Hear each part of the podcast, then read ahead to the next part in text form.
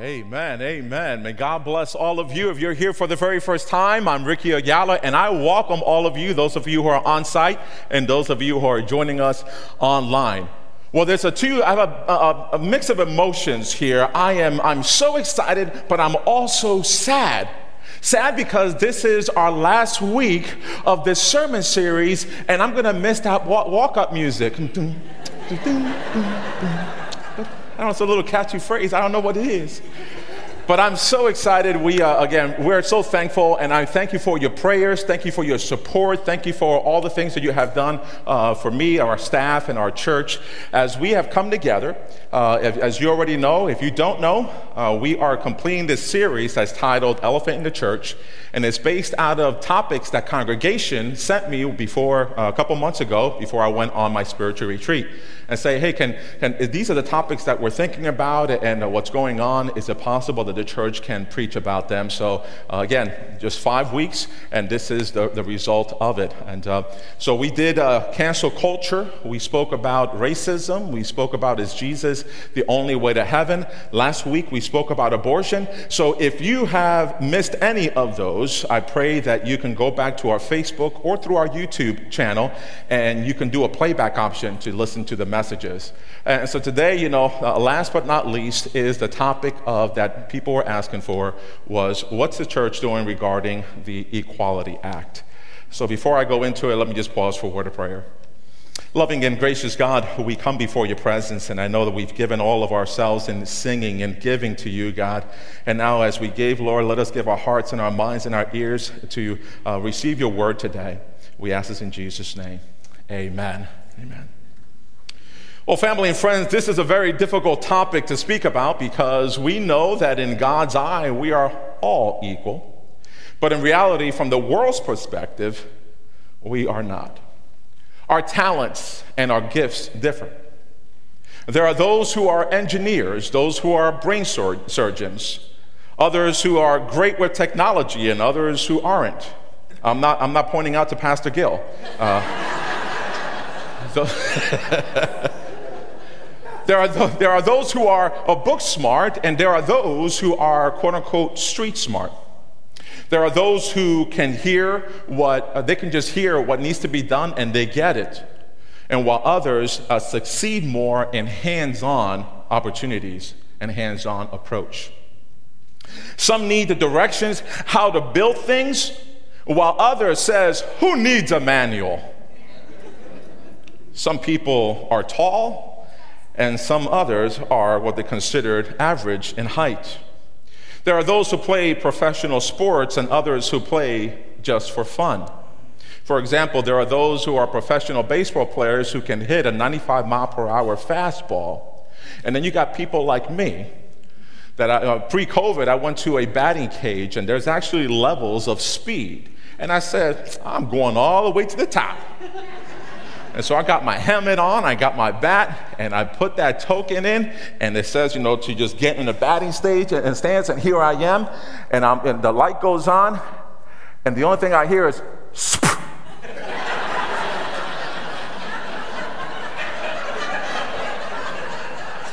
Did I miss something? oh man, forget. We got different abilities, different uh, gifts. So, those are just examples that we are not equal. And although we are different, the hope is that we are all treated equally. Now, that's where we find ourselves today. As we discuss the H.R. 5, which is also considered the Equality Act. Just by the name, your best guess is that it has to do with the equality of all individuals. The Civil Rights Act of 1964 prohibits discrimination of the basis of race, color, religion, sex, or national origin. It prohibits discrimination in the hiring or promoting or firing, as well as public accommodations and federally funded programs.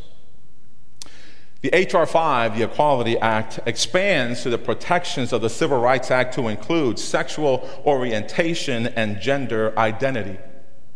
This means that it would forbid discrimination in the hiring, the promoting, the firing, and the public accommodations and federally funded programs to the LGBT, uh, LGBTQ uh, plus individuals. So, that, for example, it would be illegal to fire someone because they are gay or transgender. If that's all that it included, most people would agree with it. However, critics to this bill say that there's other underlying factors within the bill, similar to the fine small print when you're dealing with contracts that sometimes you have to get lawyers to read.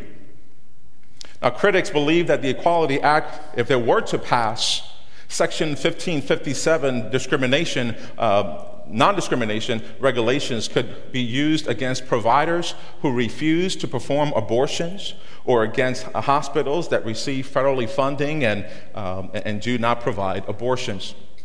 If the bill were to pass, the law could certainly be interpreted to allow biological males to identify as transgender female be accepted in female sports. Now, an article by, by uh, Chelsea Mitchell mentioned that two biological males have won 15 Connecticut Women's Track Championships, titles held by nine different girls in 2016.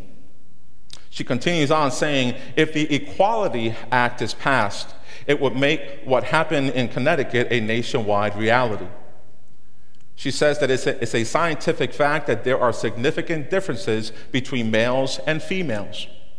Males have more muscle mass, greater bone size, and even greater heart and lung capacity, which makes comparably gifted and trained males stronger and faster. Now, Title IX was created to provide women and girls with equal educational and athletic opportunities.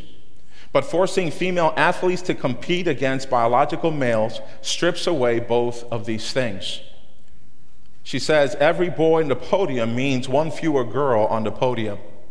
And girls aren't losing, the, aren't losing the opportunity to win and the life lessons of fair competition, but opportunities to earn college scholarships and launch their own athletic careers beyond high school.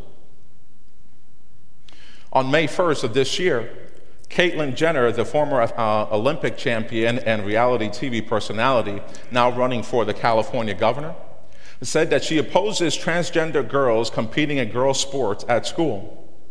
She added, It's a question of fairness. That's why I oppose biological boys who are trans competing in girls' sports in school. It just isn't fair. And we have to protect girls' sports on our schools. Just a week ago in Florida, the governor Ron DeSantis signed a bill banning transgender girls and women from playing in public school teams intended for athletes assigned a female at birth. Under the bill, a transgender student athlete would have to affirm her biological sex by supplying proof such as a birth certificate. The bill would also allow another student to sue if a school allows a transgender girl or woman to play on a team intended for a biological females. Now, critics also say that it is a dangerous attack on religious freedom and free speech. The Equality Act, the critics say, also includes provisions not included in the original Civil Rights Act. To deal with recent court cases, the Equality Act specifically forbids using religious beliefs as a protection against, uh, the following, against following the law. This means, for example, if a baker does not want to bake a wedding cake for a gay couple, he cannot use his religious faith as a reason for failing to comply with the law. Or if a church, a synagogue, or mosque rents out space in its facility, it will be forced to host events that, based on religious beliefs, it considers immoral. When religious faith comes in conflict with the Equality Act, the act takes precedence because they would not be, they would not be using the Religious Freedom Restoration Act in their defense. There's so much more information on this Equality Act, the H.R. 5, that I didn't mention here. If this topic interests you, you have the uh, free access to the World Wide Web uh, by searching the internet. Let me share with you an example of what the critics are concerned about. And I actually spoke about this uh, last week in this uh, references, in the scripture references. For example, uh, the slide that says, you know, God created us in his image. Again, this is part of what the critics are saying that uh, some churches may not be able uh, to, but that's to say, right now it's a bill that hasn't been passed into law yet. In Genesis chapter uh, 1, verses 26 to 28, it says, Then God said, Let us make human beings in our image to be like us. They will reign over the fish in the sea, the birds in the sky, the livestock, all the wild animals on the earth, and the small animals that scurry along the ground. So God created human beings in his own image. In the image of God, he created them, male and female, he created them.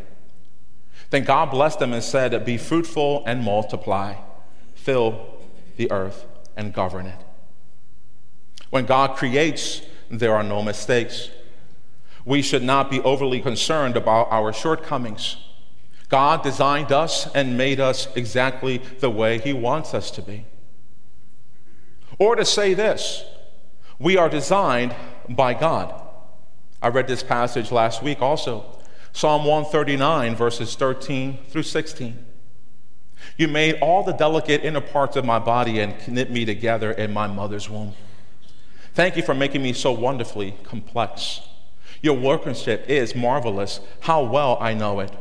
You watched me as I was being formed in the utter seclusion, and I was woven together in the dark of the womb. You saw me before I was born. Every day of my life was recorded in your book. Every moment was laid out before a single day had passed. Again, would those two examples come into question if the Equality Act becomes a law? Now, most of us know someone, or maybe even have a family member who is living uh, in the uh, LGBTQ plus lifestyle. We would not want them to be arbitrarily and unfairly fired from any job. I want to take a moment to share with you uh, three C's. The first C is the concern. The concern is that the Equality Act is not just equal pay for equal jobs. The concern from the church is that it tends to be not liking what the Bible says and wanting to change it at all costs. The concern is being forced to go against the, the word, what the Word of God says. The love of God, His forgiveness, His peace, His mercy, His grace, and so much more were never to be seen as an obligation for anyone to accept. But quite the contrary, it was and still is in the form of an invitation. The second one is the cause. The world does not know God, nor do they know, uh, care to know Him. Even though He has revealed Himself to them, they will continue to practice ungodliness. And the danger in this for Christians is this the bad has become good because worse came along. And instead of looking and listening to the directions of God's word, we lean into the culture that continues to ignore Him. When we live as the ungodly and begin to accept the ways instead of the ways of God. Remember that we are all different, but what makes us the same, the equality, is that we are all sinners who need God's mercy each and every day. There's no reason for us to be comparing ourselves to others and judge as if it's a, you know, instead of a thermometer, a sinometer of different levels. One sin is not greater than the other. Sin is sin. And reminds me of the time that Jesus was uh, speaking, and then an adulterous woman was caught in the act and was brought uh, in front of him. And, and they said, What do you say about this? He knelt down and and they wanted to see what Jesus was going to say. And in John chapter 8, verse 7, he said they kept on demanding an answer. So he stood up again and he said, All right, but let the one who has never sinned throw the first stone. Let the one who has never sinned throw the first stone. And surely enough, if you know the story, the woman got to live. And then Jesus uh, told her, You know, where are your accusers? And she looked up, and there weren't any. And It says, Go and sin no more. Just like the song I was talking about here about being born again, it is so important for us to go before the presence of the Almighty God to present ourselves to repent of our sins and anything that we've done, with, you know, gossiping, uh, of, of backstabbing, whatever it may be, to go before the presence of God and ask for forgiveness that we can be cleansed. You know, there have been times throughout my pastoral ministry when people reach out to me, they asking to meet or to sit down or have a meal. There are times I've, gone into the restaurants and and the conversation leads into saying, Pastor, I, am I'm homosexual, I'm a lesbian, I'm gay, and things. And I'm not, too, I'm not concerned with what people are saying. Why is Pastor Ricky sitting with this individual, for example? I can imagine what Jesus had to go through when he was out with those who are marginalized and the outcast and what people were saying. Jesus didn't really care. So here I am, I'm listening to the conversations, the struggles that the individual has, and uh, feeling that there's no love for them. And towards the end, you know, on there, you know, we pray together. I pray with the individual. And then I also invite them to church. Because let me tell you something, ladies and gentlemen, if the church is not available for everyone, we have an issue. Amen. We have an issue.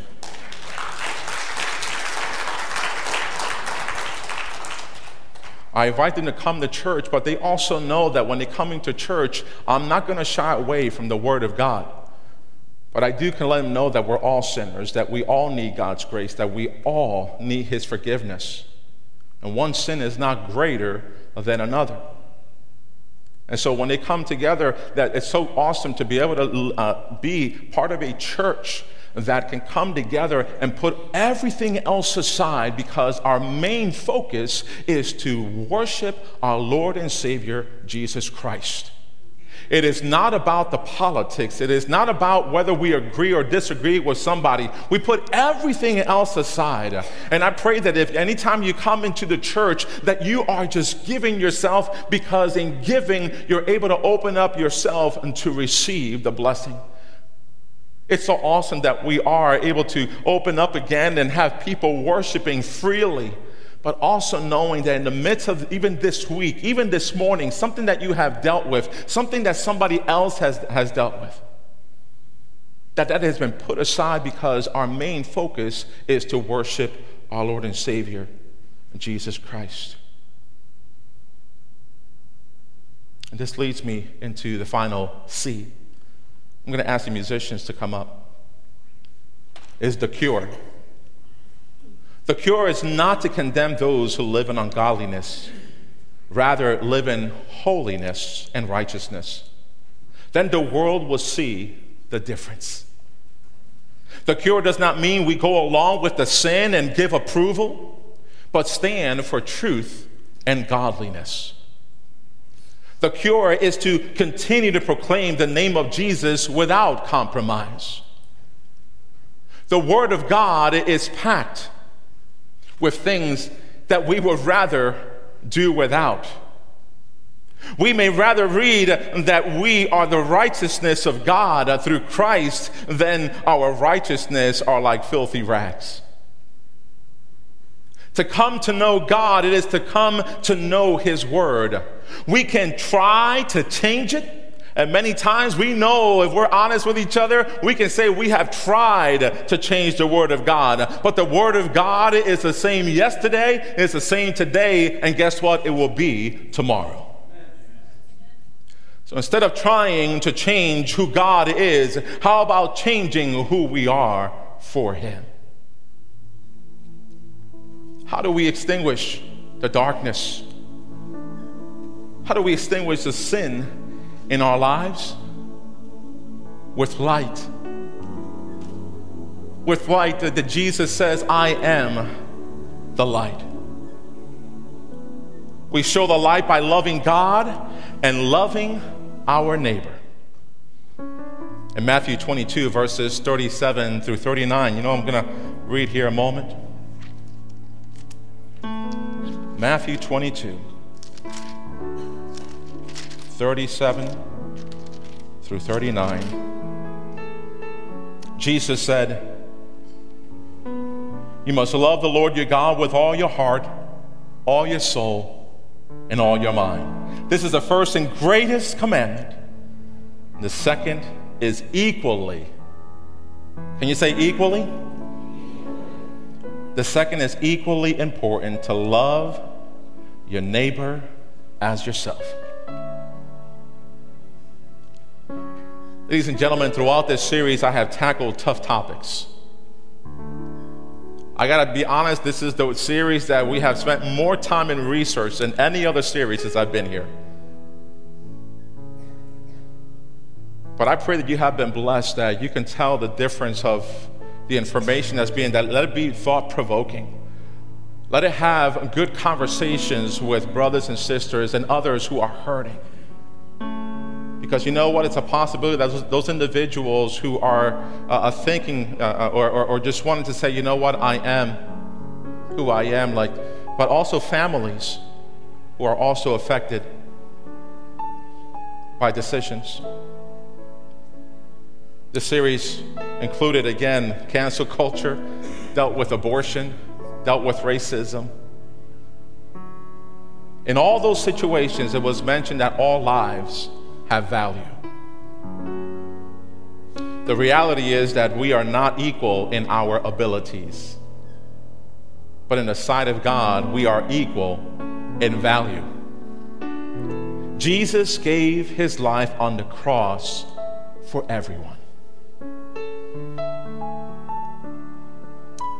We as Christians are in a crash course with our culture. It is going to take Christian people on our knees praying for ourselves, praying for our country and the world. Let us ask the Lord to give us the courage to stand for what is equally right and to live in the power of His precious Holy Spirit. Let us pray. God, you are the creator of heaven and earth. You made us in your image. And that you knew us before we were even born. All of us have the free will to make decisions. But we know that not all of our decisions have pleased you. There have been times when we misrepresented the Christ living in us. There have been times when we allowed the culture to infiltrate our beliefs, which cause us to hate rather than love. In challenging times like these, let us ask the question what would Jesus do? Let us be reminded that Jesus spent time with the outcast and marginalized. He ate with them, talked with them, and walked with them then he would say things like, Go and sin no more. The same Jesus also said to love thy neighbor. Love doesn't mean that we agree with everything another person does or says. Therefore, Lord Jesus, help us to love our neighbor even when we disagree on a topic or their lifestyle. We ask this in Jesus' name. Amen. Amen. Today I spoke about the Equality Act, and uh, again, throughout this series, you, you brought me topics that needed attention and said, How can the church respond to them? I shared with you that all lives have value. And when we all gather together as a church, when we, uh, when we examine ourselves, we can say, God, we have fallen short of your glory. We come to you now, God, and just ask and say, God, we need you. We need you, God, more than ever. Help me to love and not hate. Help me to understand, and not, and not just maybe understand, but love an individual even when I don't agree with them.